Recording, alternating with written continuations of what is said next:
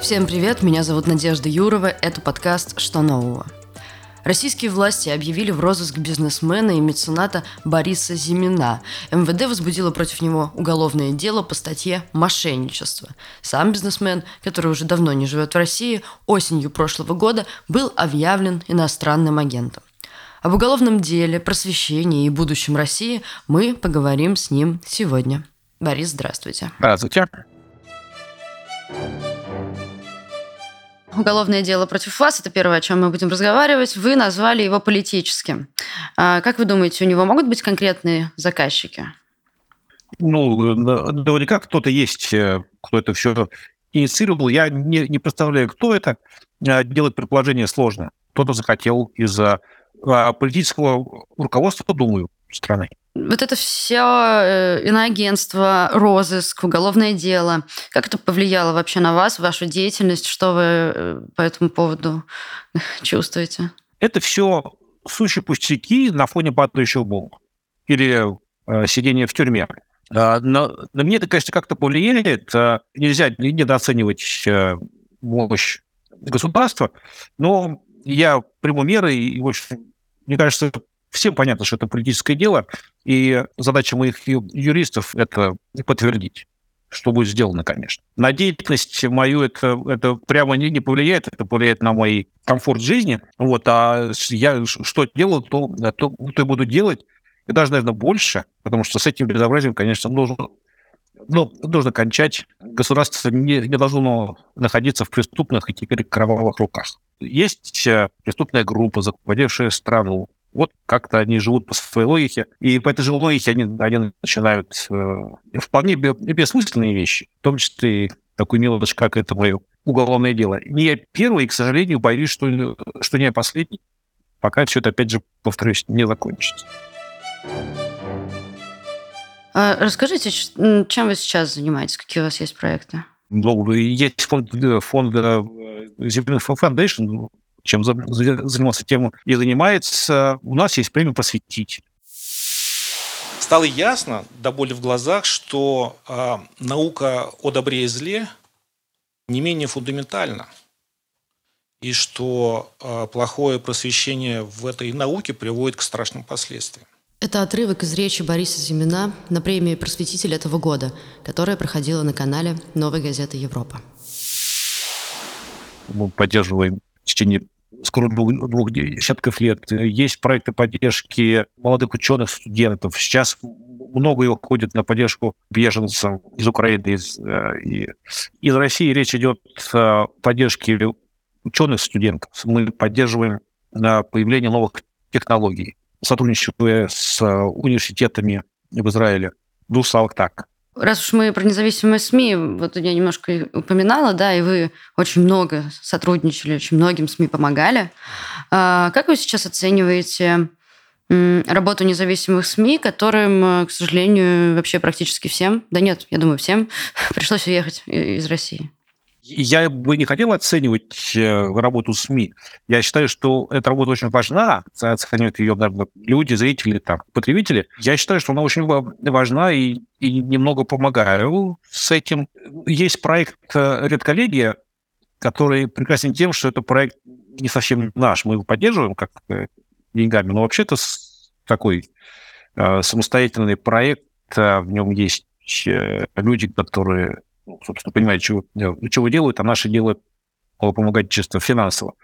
Вот. Вот это очень важная история, и будем продолжать это делать. Работать вам сейчас, конечно, тяжело, потому что вне, вне страны, особенно когда твоя страна ведет войну, находишься в сложной ситуации, сложно разговаривать с людьми, это большая проблема. Но мне кажется, об этом вы можете сказать больше, чем я. Ну, было интересно ваше мнение, ваша оценка, да, спасибо. Кстати, хотела спросить, а вы сами следите за тем, каким материалом дают редколлегию, например?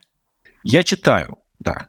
Я в этом э, не понимаю профессионально и не, и не могу влиять на, на, на решение, но на самом деле для меня это хорошее сохранение времени. Я а, знаю, что, что читать. Очень просто. А что из последнего запомнилось, если можете рассказать? Я не знаю, что вышло или не вышло на номинацию. Это фильм э, Навального, ну, команды, про этого самого, про жулика э, заместителя Шойгу, который там строит все, этот самый э, генерал. Речь идет о расследовании Марии Певчих и Георгия Албурова про заместителя министра обороны России Тимура Иванова и его жену. Они рассказали про яхты и вертолеты, которыми он владеет, а также про Сан-Тропе, Роллс-Ройсы, бриллианты и вечеринки на десятки миллионов рублей. Ужасно гламурная фигура, которая зарабатывает на стройках, в том числе в Мариуполе сейчас, который разбомблен. Это меня вот сильно поразила история. А вы входите в антивоенный комитет, я правильно говорю? Да. Да. А, вот, этот комитет призвал уехавших россиян выходить на митинги 24 февраля, ну, я так понимаю, в год через год после начала войны, что совсем скоро. Как вам кажется, в самой России остаются хоть какие-то возможности для безопасного, мирного высказывания антивоенного? Думаю, что безопасного высказывания уже, уже нет. Все это опасно, все это стоит. Как э, сказал Станислав Ежелец, цена на свободу падает с, с ростом спроса. Сейчас э, в стране нашей очень опасно выступать за свободу против войны. Это очень дорого. Как раз про это. Репрессивная машина, она запустилась не вчера. И, собственно, когда вы, например, уже вкладывались в Навального, поддерживали независимые СМИ, думали ли вы о том, что рано или поздно это закончится так, и что вас вообще мотивировало это делать? Я не думал, что это закончится так. Я как-то питал иллюзию, что, что можно еще как-то выйти из плохого положения. Вот, но я ошибся. И мы находимся там, где, где мы находимся. Вот, а, а что двигало? Ну как? Ну, э, гражданское чувство. Я бы хотел, э, чтобы моя страна была бы лучше, чтобы там не было безобразий. И я на самом деле мало что сделал, потому что не получилось то, что получилось. Вы вините себя в этом? Вы, ну, вот это, это же про коллективную ответственность, я правильно понимаю, про то, что каждый из нас мало сделал? А, и как вам вообще эта мысль? Вы разделяете ее? Сложная история. Да. Вот э, мне трудно сказать, что я сделал все правильно. Вот сейчас э, или в последнее время в сети были распространены такие дискуссии, а все ли я сделал правильно, о чем вы, жалеете. Многие говорили, ну да, я все делал правильно, я выходил на митинги и так далее. И мне вроде так тоже можно сказать. Да? Но если мы все сделали все правильно, то почему-то так получилось плохо. Наверняка можно было, ну, можно было сделать что-то больше, что-то резче. Я помню свои, там, наши дискуссии еще давно, несколько лет назад, 10 лет, лет назад, а, фонд «Династия». Да, вот ему надо быть вне политики. Конечно, надо, нужно разделять политику, не политику. Мы как-то мы не делали того, чего могли делать. Тогда это было плохо видно, сейчас это лучше видно. Самая, самая тяжелая история это с теми людьми, которые по сих пор говорят, мы вне политики. Давайте говорить о чем-нибудь да, хорошем. Война пусть закончится уж как-нибудь. Вот это самая тяжелая гражданская тупизна какая. Но надо сказать, что мы все ей в той или иной степени болели, поскольку получилось то, что получилось. Вы верите в прекрасную Россию будущего? А, нет. Почему? Очень много чего произошло, и самое главное, пролилось очень много крови. Я не понимаю, как Россия вот в нынешнем составе, что ли, сможет вырулить на какую-то дорогу человеческую. А для того, чтобы Россия стала прекрасной, Россия должна подумать, передумать свое прошлое. Да, например, осудить Сталина, Ленина, там, Брежнева, своих родителей, бабушек, дедушек. Да? И по, судя по тому, как это происходило в, в Японии, в, в Германии, в Испании, да, и глядя на условия, которые там тогда были, и намечаются у, у России, я не понимаю, как это возможно. Это не оптимистичный прогноз. Про просвещение хочется немного поговорить. Э, как вам кажется, недостаточное просвещение россиян могло стать одной из причин того, что происходит сейчас, что началась война? Это главная первая причина. Плохое образование, плохое просвещение позволяет людям не отличать добро от зла. Самая главная задача образования и просвещения. Сейчас в образовании и в просвещении все происходит еще хуже, как вам кажется. Есть ли хотя бы какая-то возможность э, в России уберечь школьников, студентов от вот этого вот агрессивного навязывания государством своих взглядов на, опять-таки, даже на историю, да, на то, что сейчас происходит, уроки патриотизма и прочий ужас? Ну, кто-то сможет уберечься, кто-то спасет свои головы, э, свои мысли от, от всего этого, но явно не все. Это большой удар по будущему страны. От этого очень сложно избавляться от всех этих патриотических, псевдопатриотических уроков. Пропаганда тяжело выходит из сердца, и это процесс, который извне сложно как-то ускорить. Но опять же, та же самая денацификация в Германии произошла не тогда, когда они говорили, там сразу после войны, а спустя десятилетия после ее окончания. Мы можем только надеяться на то, что такой процесс может начаться в, в России. Но опять, условия для, для него как-то не очень. Вы даете России ее будущему такие, скажем, недружественные оценки, что понятно, как бы аргументы ясны. А такой странный вопрос, а вы сами себя можете патриотом назвать? Что такое для вас патриотизм вообще?